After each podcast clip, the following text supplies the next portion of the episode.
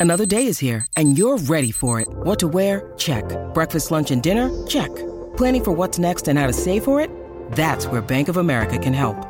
For your financial to-dos, Bank of America has experts ready to help get you closer to your goals.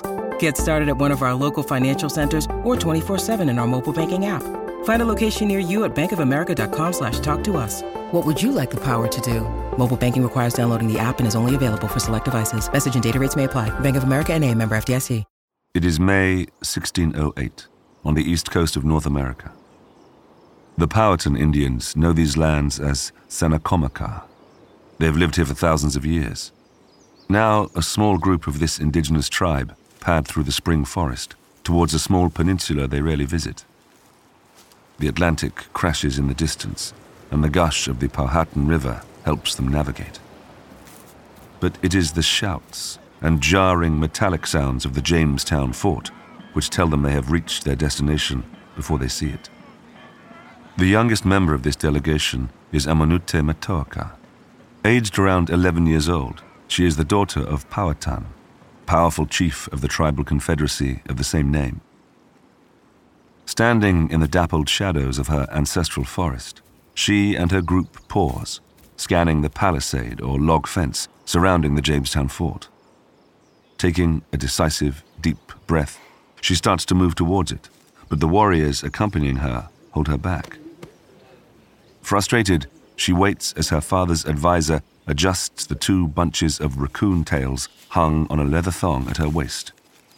He wants to ensure these valuable goods are the first things the foreigners see when she approaches. Apart from these and her leather moccasin shoes, she's almost naked, as is traditional for Powhatan children. But she is ready.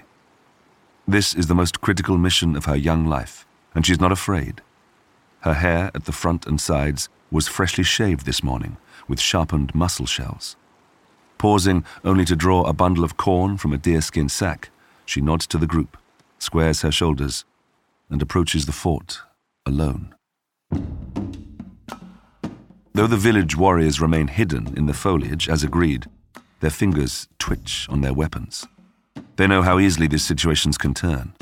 If she needs them, they will be right here. She steps out into the clearing that surrounds the Jamestown settlement and walks towards the entrance, her chin high. There is a shout from inside. She's been seen. The sounds of labor stop, quickly replaced by gruff voices. Two white men step into the fort entrance, muskets at their shoulders. The child swallows, knowing that other members of her tribe have been shot on sight for less than this trespass. She has seen the cruel wounds their metal weapons can leave. One of the men raises his gun, aiming high over her head. She hesitates, her resolve floundering for just a moment, until she reassures herself that this is the warning shot her father told her the foreigners would fire. A startled flock of birds suddenly lifts from the silent forest behind her. Tensing, she listens for the whistle of arrows, but there is nothing, and the English do not shoot again. Her father promised her that even they would not shoot a girl, and for now at least, he seems to have been right. Raccoon tails swinging, she continues to walk. The preteen girl passes unhindered through the entrance of the fort, ignoring the black mouths of the guns aimed at her. White men climb the inside of the palisade to aim out into the forest. They suspect she's not alone. Once she's inside their fortifications, she stops. Taking care not to cause offense by wrinkling her nose at the acrid smell of these foreigners, she glances at the men staring at her from behind their weapons.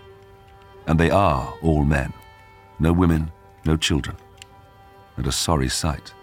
They look ill, dirty, afraid. The girl clears her throat. Standing as tall as she can, she greets them with a confident, Good afternoon, just as she practiced.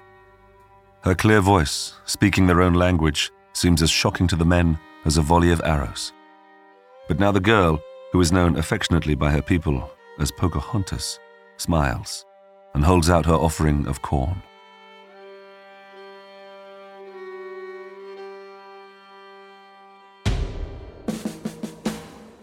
Pocahontas is probably the best known Native American in history.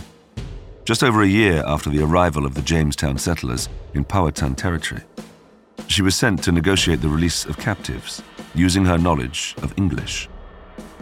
But though this exchange was successful and peaceful, many others ended in violence and death. The true story of her life has been eclipsed by a fictionalized version, played out as a romance between an intrepid English captain and a wild native princess. This story was written and later embellished by John Smith, who cast himself as the hero of his own tale. But what is known about the real Pocahontas and her life before the arrival of the white colonizers? What led the Powhatan chief to send his favorite daughter into such danger? And, despite her impact on the development of American colonization, did she truly have a say in her own fate and the fate of her people? I'm John Hopkins, and this is a short history of Pocahontas.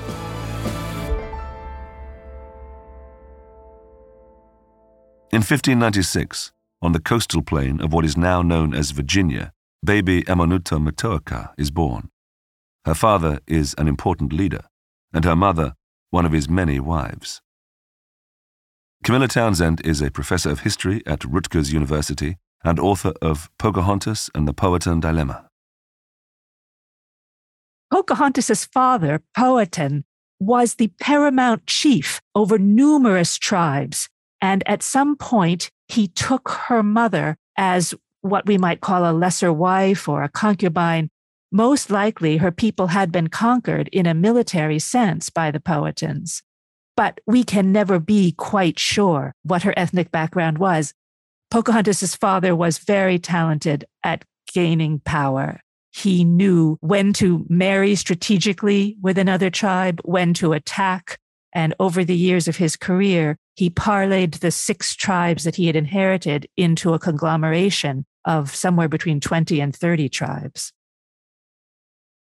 The conglomeration of tribes is known as the Powhatan Confederacy, which in turn forms part of the Algonquian language grouping.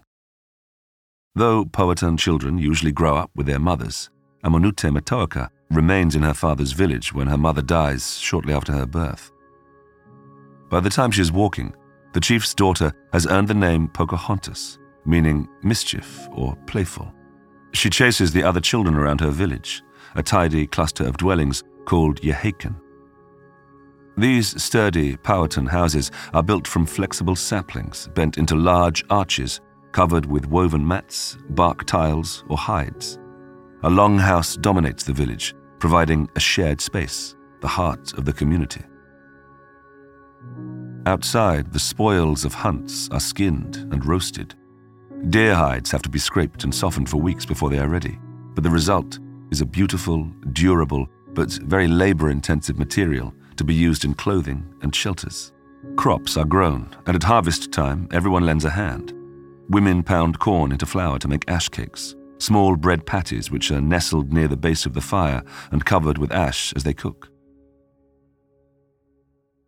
Pocahontas's early years are spent in the company of her aunts, uncles, and cousins, not to mention her many siblings. One of 26 half brothers and sisters spread over the Confederate tribes, her bright mind and vivacious temperament help her become her father's favorite. The nickname, earned early in childhood, sticks. But though Powhatan is a formidable leader, status travels down the maternal line, so Pocahontas herself is just like everyone else. Pocahontas may have been the daughter of a high chief, but that does not mean that she was treated like a quote princess in our Western sense of the word. This was a face to face society. Everybody knew the chief, and the chief knew everybody, and everybody worked. So the fact that she came from an important line does not mean that she sat around and gave orders. She would have joined all the other women working in the fields. They were farmers. They grew the three sisters corn, beans, and squash. And at certain other seasons of the year, they would have helped the men with the game that they hunted. At certain other seasons of the year, they would have helped the men with the fishing work that they did. Everybody worked all the time and she, Pocahontas, would have been no exception. Life is demanding, but the Powhatan Indians appreciate their limited leisure time.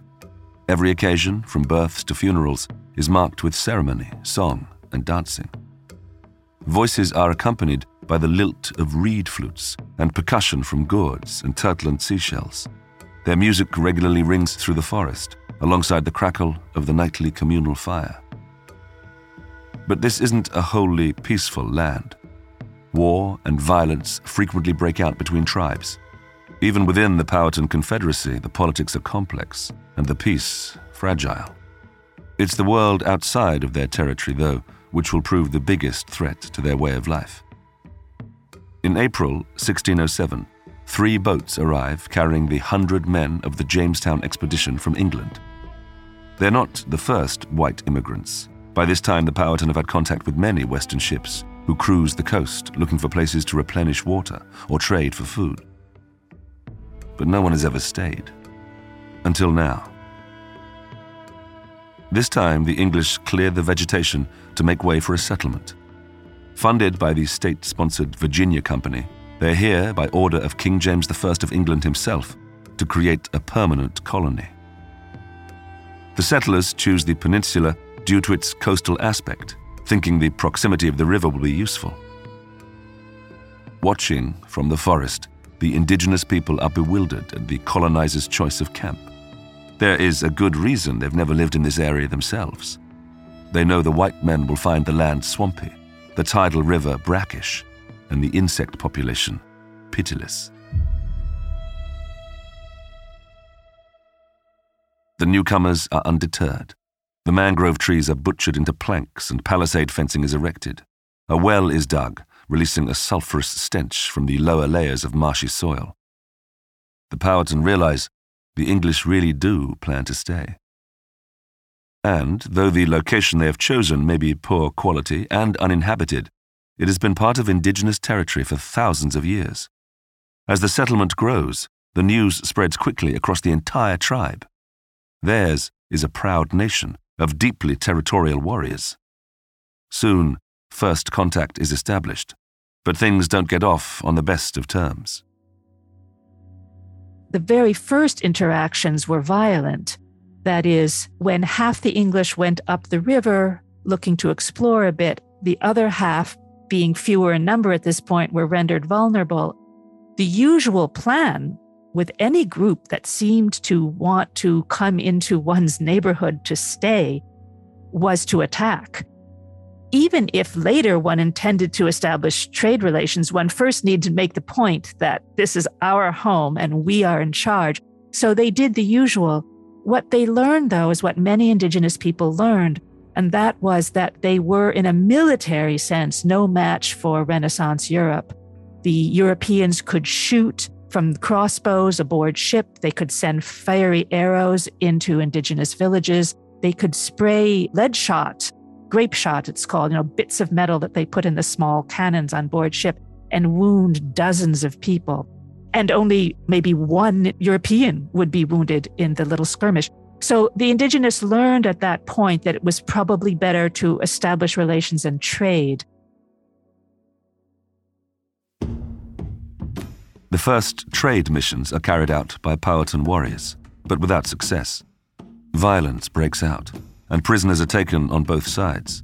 The chief realizes different tactics are required, and both sides can see it's in their interests to be able to communicate with one another. A boy named Thomas Savage swaps places with an indigenous boy soon after the colonizers arrive.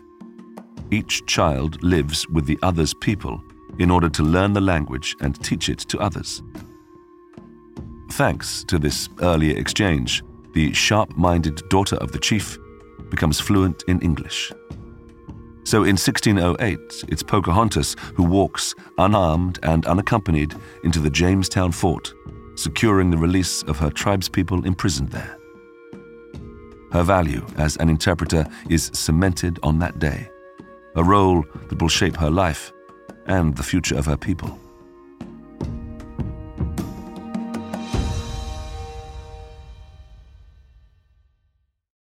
When you need mealtime inspiration, it's worth shopping Kroger, where you'll find over 30,000 mouthwatering choices that excite your inner foodie. And no matter what tasty choice you make, you'll enjoy our everyday low prices, plus extra ways to save, like digital coupons worth over $600 each week. You can also save up to $1 off per gallon at the pump with fuel points. More savings and more inspiring flavors make shopping Kroger worth it every time. Kroger, fresh for everyone. Fuel restrictions apply.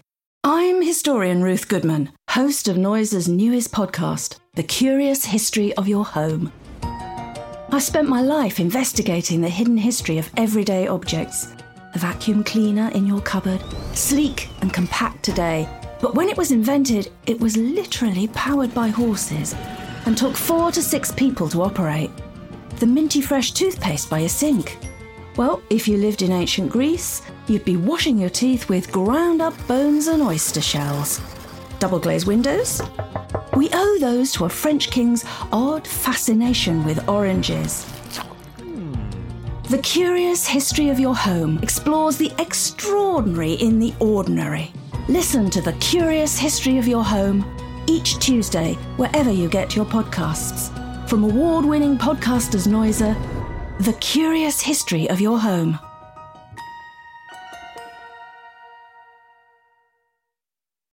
By the time of Pocahontas's first venture into the Jamestown fort, the English are severely malnourished. They haven't had time to grow crops. Constant skirmishes with the indigenous tribes make it difficult even to shoot ducks or fish without catching an arrow themselves. The colonizers had banked on being paid tributes by the Powhatan. They expected compliance and regular contributions of food in exchange for simple technology and trade of low value metal goods. After all, that's the model the Spanish used in their colonization of South America. But here, the strategy is deeply flawed. Their demands are not only unreasonable, but impossible. The Powhatan are semi nomadic. Theirs is not a cash crop system. They simply don't have the excess food to feed the settlers as well as their own people, even if they wanted to. Their agricultural sites shift, allowing soil to replenish and keeping harvests bountiful. The colonizers take the supplies by force. In the face of burned villages and vicious raids, Powhatan orders his warriors to shoot any thieves on sight. The newcomers are isolated in their makeshift fort. Soon, the Jamestown settlers become desperate. Many of them die, and conditions are so grim that some resort to cannibalism. One day, a young captain literally draws the short straw and sets off for far flung villages which have not yet been raided.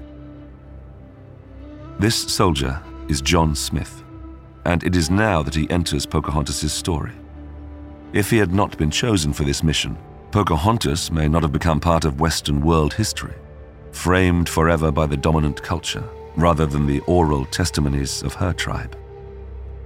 When a Powhatan hunting party finds Captain Smith and his compatriots tracking across their land, all are killed except him. Smith is held captive and paraded around various villages before being brought before Paramount Chief Powhatan.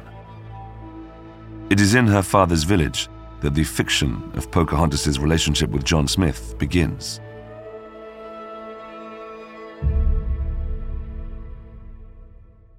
Smith's book, General History of Virginia, New England, and the Summer Isles, is not published until 16 years later, in 1624. In it, he describes a striking teenage princess who rescues him at the moment tribal warriors are about to ritually cave in his skull with rocks. According to his account, Pocahontas shields the young soldier's head with her own in the nick of time before, inevitably, they fall in love. Most of us, most scholars think he said it to sell books because he was, in fact, writing a book at that time. This was a paragraph of that book. It was also apparently a very popular motif in medieval literature. If a girl loved a guy enough to die for him, then she really loved him. So he had reason to think that this would sell popcorn. It's quite interesting that in the report that he sent back to England after he was freed a few months later in 1608, he said nothing about anything like this. So there's a high chance that it simply didn't happen at all, that nothing even remotely resembling that event ever occurred. They wouldn't have tried to kill him. Why would they take him to about a dozen villages and eventually bring him home if their plan was to kill him? Indeed, if a ceremony takes place at all, the chief's daughter, who's still a child, is not there. But there is truth in the fact that they meet. Pocahontas's translation skills enabled John Smith to make assurances that the English will halt their violent demands for food. He sends home letters at the time describing a young Indian girl who helps teach him Algonquian. But in reality, these few lessons from a bright and curious child surrounded by her family is the extent of John Smith and Pocahontas's relationship.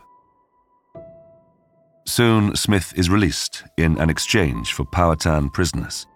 Back at the Jamestown fort, he suffers an accidental gunpowder injury and sails back to England. Any promises he made of peaceful and reasonable trade are soon broken.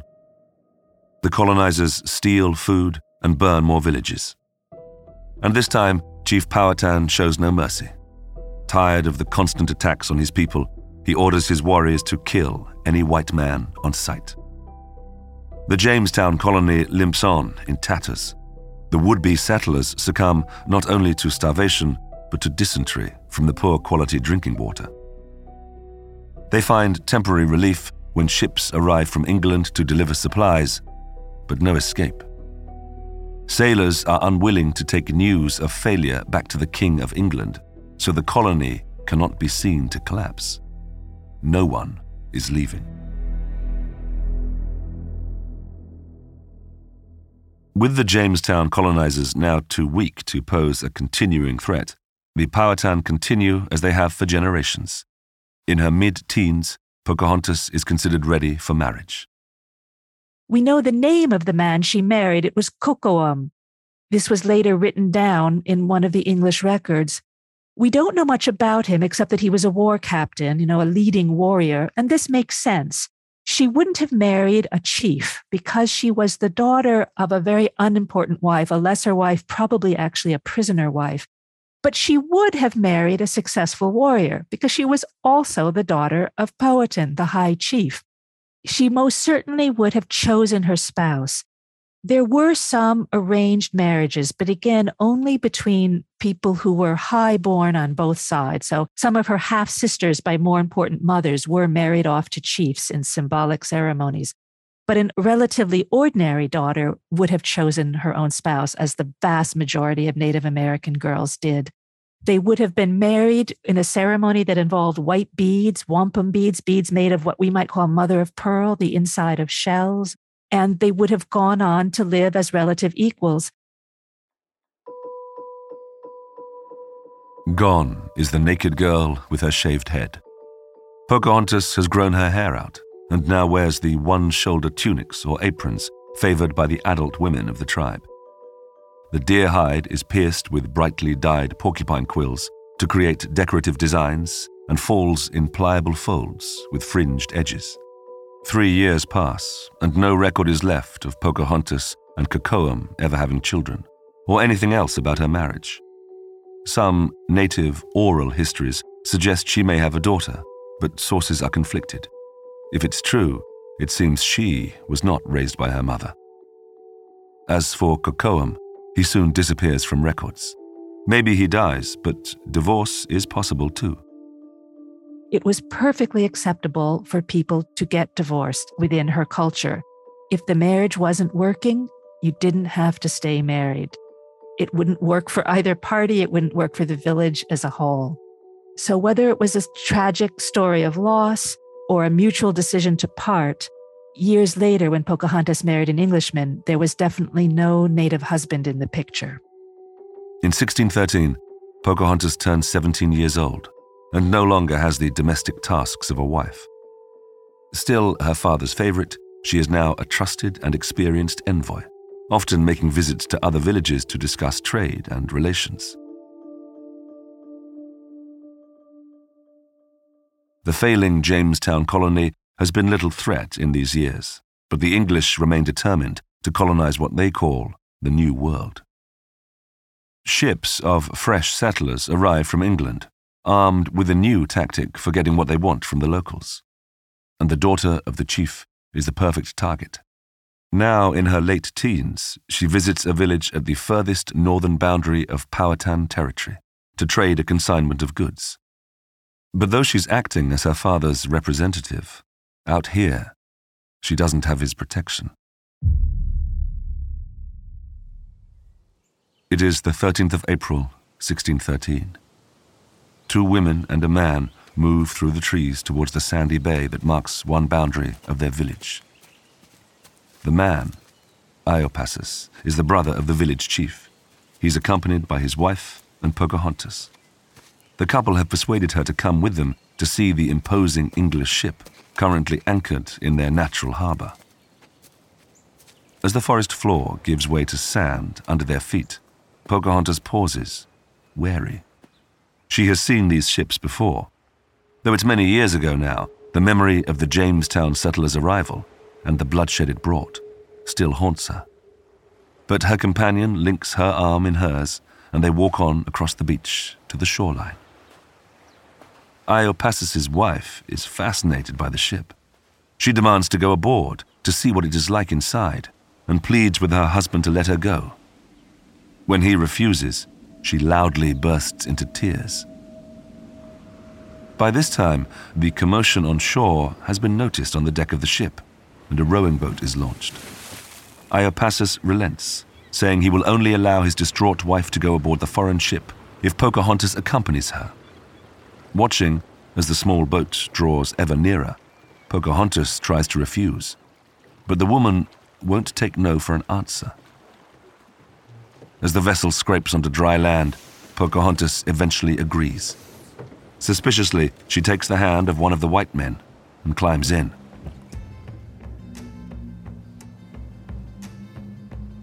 On board the ship, the two women are shown around the dingy cabins by a bulky man with bushy facial hair. Another, uncomfortable looking man introduces himself as the captain. He invites them to join the ship's officers and their wives to eat. Pocahontas is not surprised. It is the custom of her own tribe to offer food to visitors. Their wine is sour, and the meat, past its best, boiled in water. Cooked to mush, strange vegetables fall apart in her mouth, but Pocahontas forces them down, copying the way the English use their metal tools to cut and spear their food. When she speaks to the company in English, they seem delighted their cheeks growing rosy with the wine. After the meal, Pocahontas expects to leave, but darkness has fallen and she is persuaded to stay the night. A bed has been made for her in a small, windowless cabin next door to the woman who accompanied her. But the next morning, she awakes to find the door locked. She bangs her fist against the wood, then against the cabin wall, hoping to alert her companion. Finally, someone hears the English captain with the bushy beard stands in the doorway. Two soldiers flank him. One holds a rope. Pocahontas realizes immediately that she has been tricked. As she curses Iopassus and his wife and whatever reward they have received for their duplicity, the English men merely watch her, unmoved. The boat lurches. They're setting sail. Pocahontas looks again at the rope, at the three tall men, one of them steps forwards, but she looks away, her shoulders slumped. There will be no need to bind her, she tells them.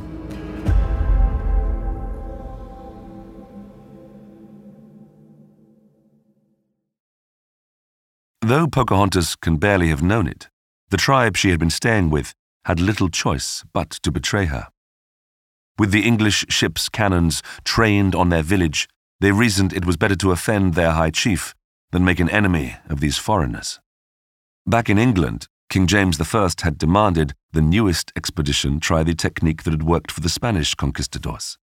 Kidnapping high profile hostages might just force the belligerent Chief Powhatan into a permanent truce.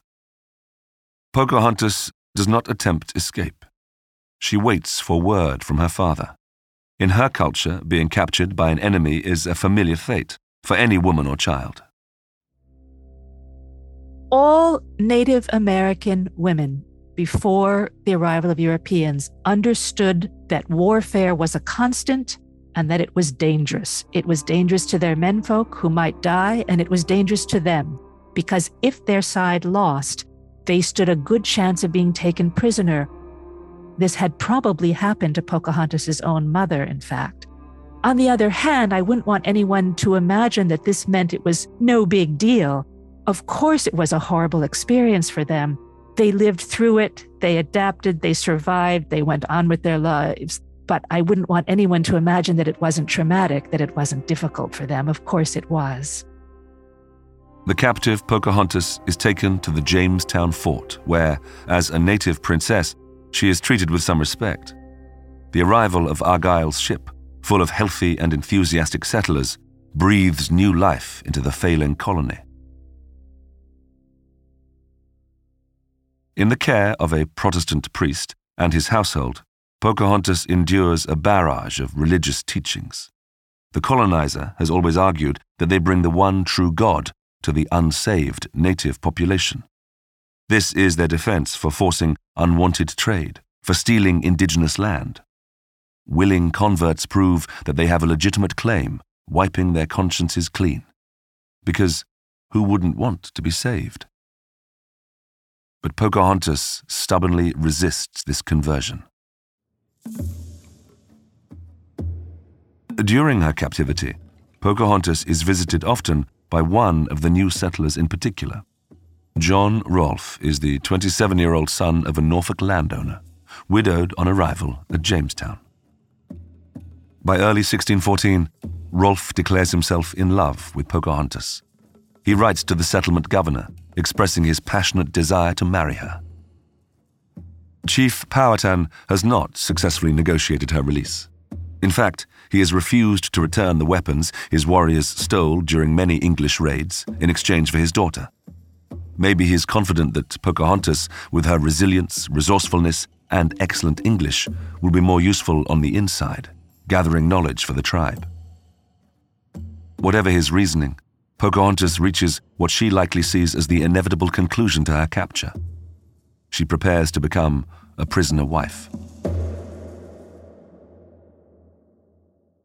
Three days before her wedding, she converts to Christianity.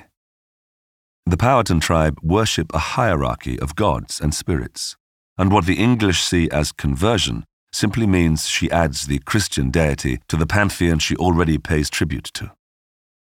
Even in marriage, Pocahontas knows she is very much still a captive. Life as a colonist's wife will give her more status and freedom than she had as a high-born prisoner and any peace created by this bond will be to the benefit of her people. But it is certainly no conventional love match. There was no sense of falling in love or any sense that a marriage would be between two companions who would just look at each other with stars in their eyes for the rest of their lives. That idea did not exist among the Powhatan. It doesn't mean that they didn't love each other. Some of the men loved their women partners very much and vice versa, but there was no sense of falling in love, of being smitten, certainly not with one's captors. The idea that she would have been wildly in love with someone who had taken her prisoner is literally laughable. She had a great sense of humor. We know this from something that her English husband later wrote. So I think if she heard people talk about how much she had been wildly in love with one of her English captors, she would have guffawed. On the 5th of April, 1614, at around age 18, Pocahontas weds John Rolfe. The Powhatan chief's daughter is propelled back into married life, this time under her newly baptized name of Rebecca Rolfe. She moves to his plantation, where he builds them a modest farmhouse.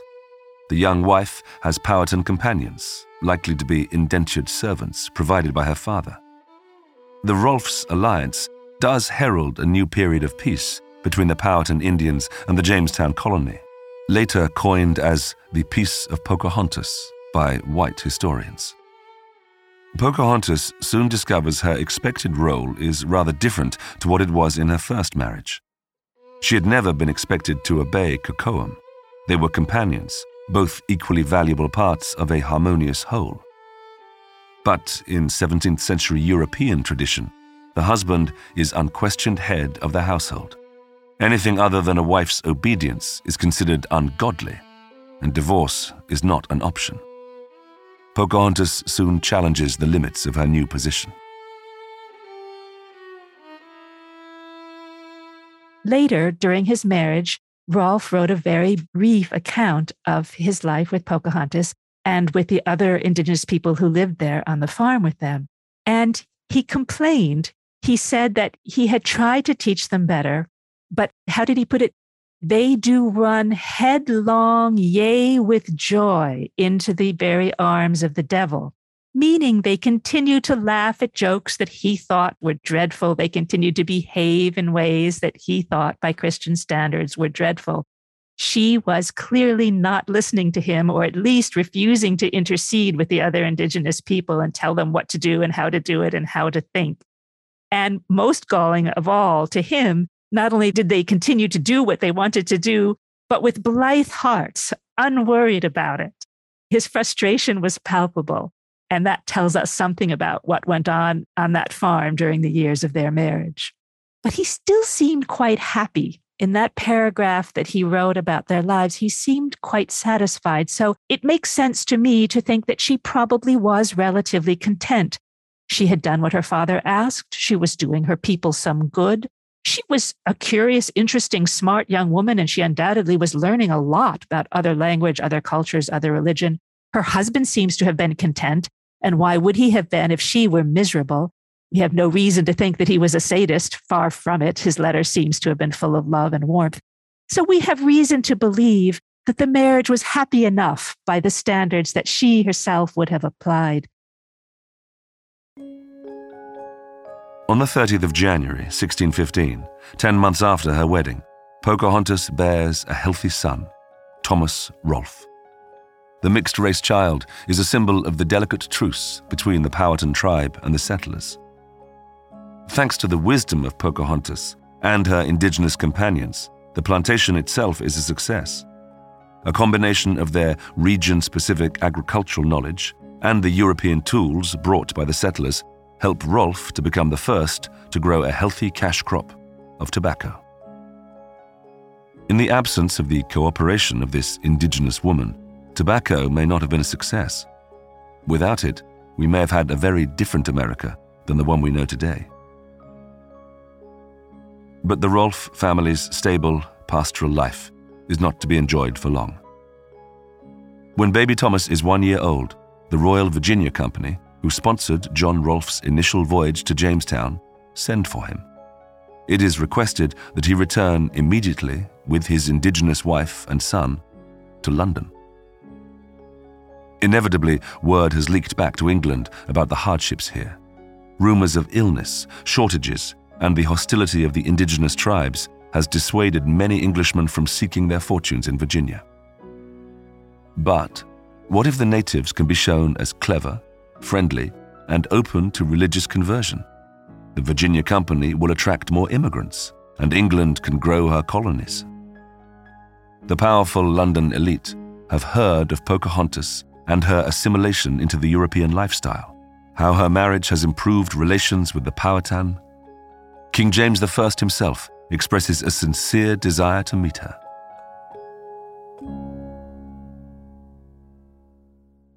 It is likely that such a request is less an invitation and more of a demand, leaving the small family little say in whether they cross the Atlantic. And so, after months at sea, on June the 12th, 1616, they dock at Plymouth, England. Pocahontas is immediately summoned to society functions thrown in her honor.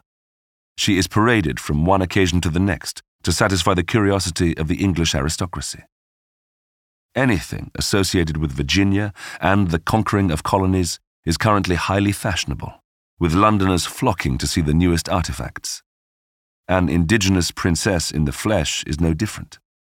It is around now that the only image of Pocahontas created in her lifetime originates. A drawing was made and then an engraving was made from that drawing. And there we see her in the stiff collar with the upright beaver hat and like corsets. Okay, this kind of straight, almost board that was placed against the breasts, etc. She looks mighty uncomfortable. And I imagine that would have been quite difficult to get used to. By now, news has spread that her father, Chief Powhatan, has real influence over the success of the American colonial endeavor. It is in everyone's interest to treat her with courtesy, especially as she conforms with her immaculate dress and manners. In the autumn of 1616, word reaches Pocahontas that Captain John Smith, the man she met briefly when she was a child, is not, in fact, dead, as she had believed, and he would like to meet with her. Perhaps she recalls Smith's assurances to her father that the English would stop their raids, or the pain her people suffered when they were broken, or the Powhatan warriors who were carried into her village riddled with gunshots. She did see John Smith again, and she screamed and yelled in front of various people. That's how we know about this that he was a liar, that he had lied to her people, to her father. You Englishmen do lie much, I believe is a quotation because he had promised that they would not take much land, that this would be a useful alliance, etc. And her people had found it to be far more problematic than that. In his writings, John Smith later fictionalizes her reaction to his betrayal of her people. He reframes it as a spurned lover burning with fury and passion to find her paramour alive after believing he was dead. His version certainly puts him in a better light than the truth.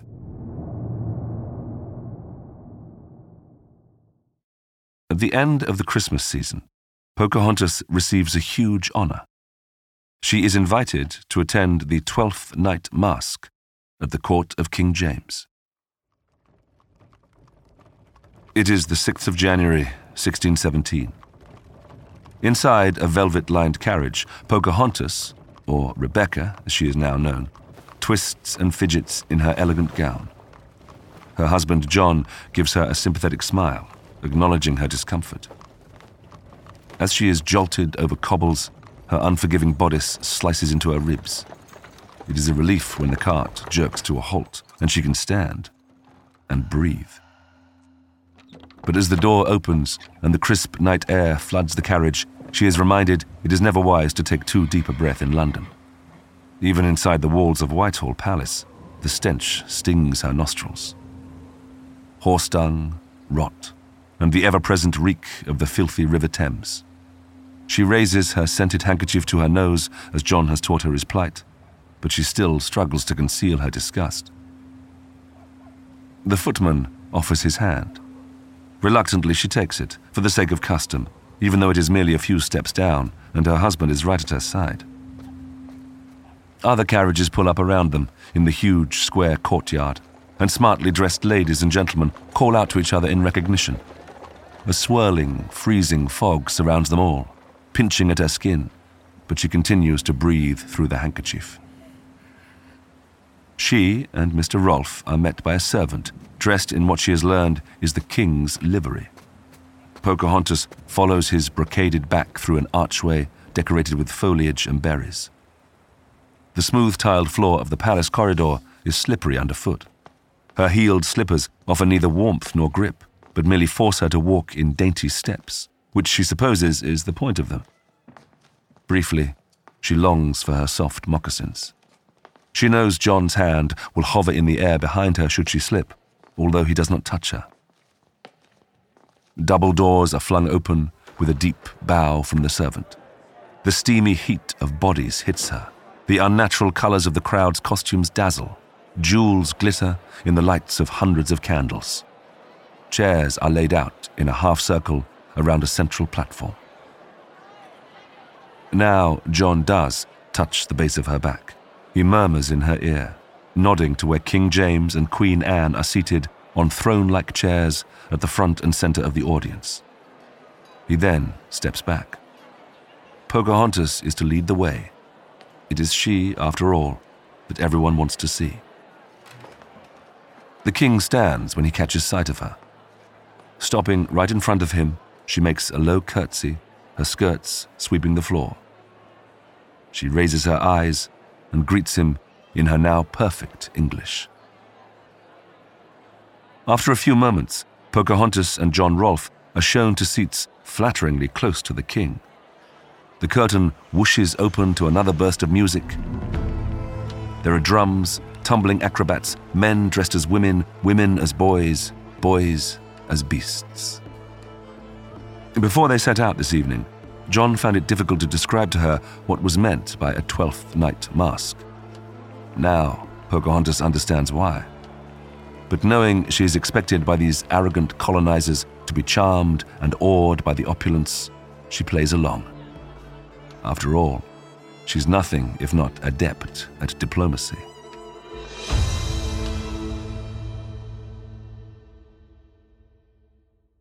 One rather snide Englishman wrote in his diary, having seen her at a gala event, Oh, I'm sure she loves it here and never wants to return to her own people. This was quoted out of context by numerous historians over the years, and it became an accepted fact that she loved London and never wanted to return to her own people. But he had never even exchanged two words with her. We have no reason to think that was true. On the contrary, what little bit we do know about her reaction would indicate that she was rather sad and rather angry. Before they return to Virginia, the family tour England, promoting the colony. Pocahontas sits little Thomas on her lap and points out the fields through the window of their carriage. But the cities are brash and dirty, the country houses sprawling and cold, far bigger than any family could ever need.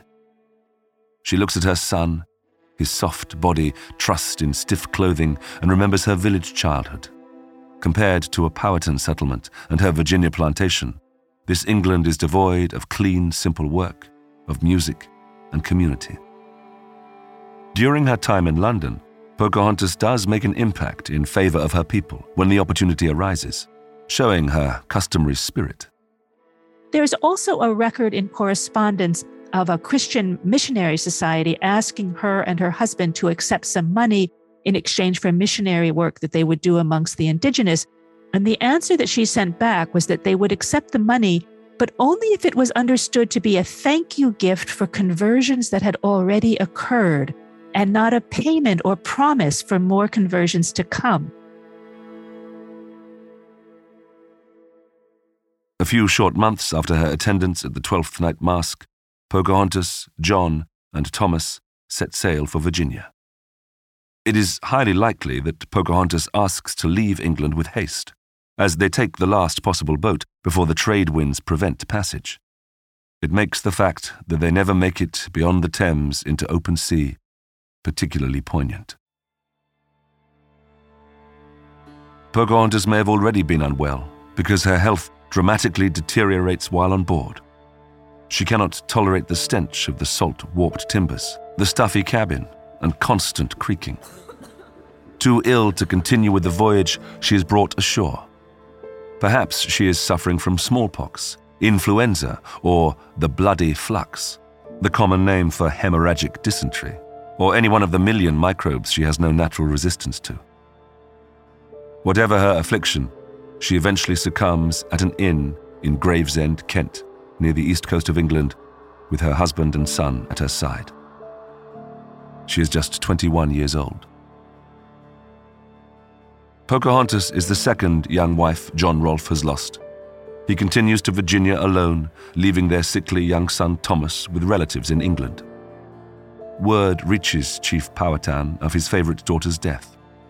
Though he expresses sadness, he is pleased that she bore him a grandson, albeit one he will never meet. Just one year later, he too passes away.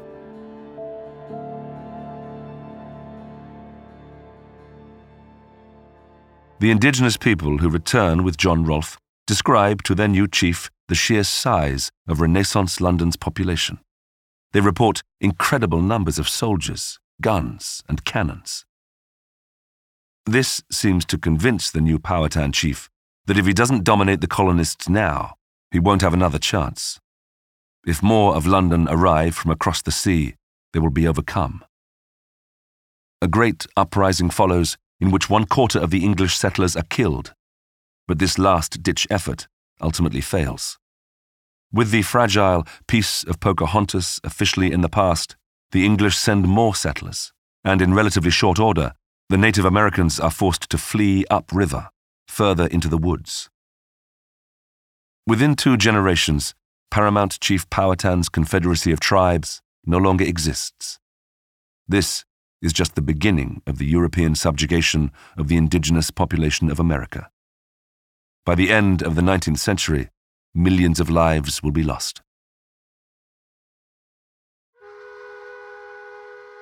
Years after the death of his mother, Pocahontas' son Thomas returns to Virginia in 1635. He attempts to find and meet his Powhatan family, but by this time relations between white settlers and Native Americans are outlawed. Though his mother's legacy was the creation of a bridge between these two disparate peoples, in the end, her son is banned from making contact with his own family. But it would be wrong to see that as proof of her failure as a diplomat an ambassador, and a peacemaker. Pocahontas should be remembered for the extraordinary courage she showed, the efforts that she made on behalf of her people. Her father asked her to work as an intermediary, and she did the best she could. She did make peace for her people for a couple of years. She couldn't hold back the tide of history, but she did mute the violence to some extent and she did help keep memory of their culture alive for posterity. The European imperial moment was at hand, and that was going to unfold no matter what she did. But we can say that it stands as proof of the courage, the savvy, smart behavior that the indigenous showed, the extraordinary efforts that they made to try to keep their people and culture alive and some blood descendants of Pocahontas's half brothers and sisters are still among us on this earth, and some knowledge of the culture does survive. So we have to take the long view, as Native Americans often do, and look at her contributions in that way.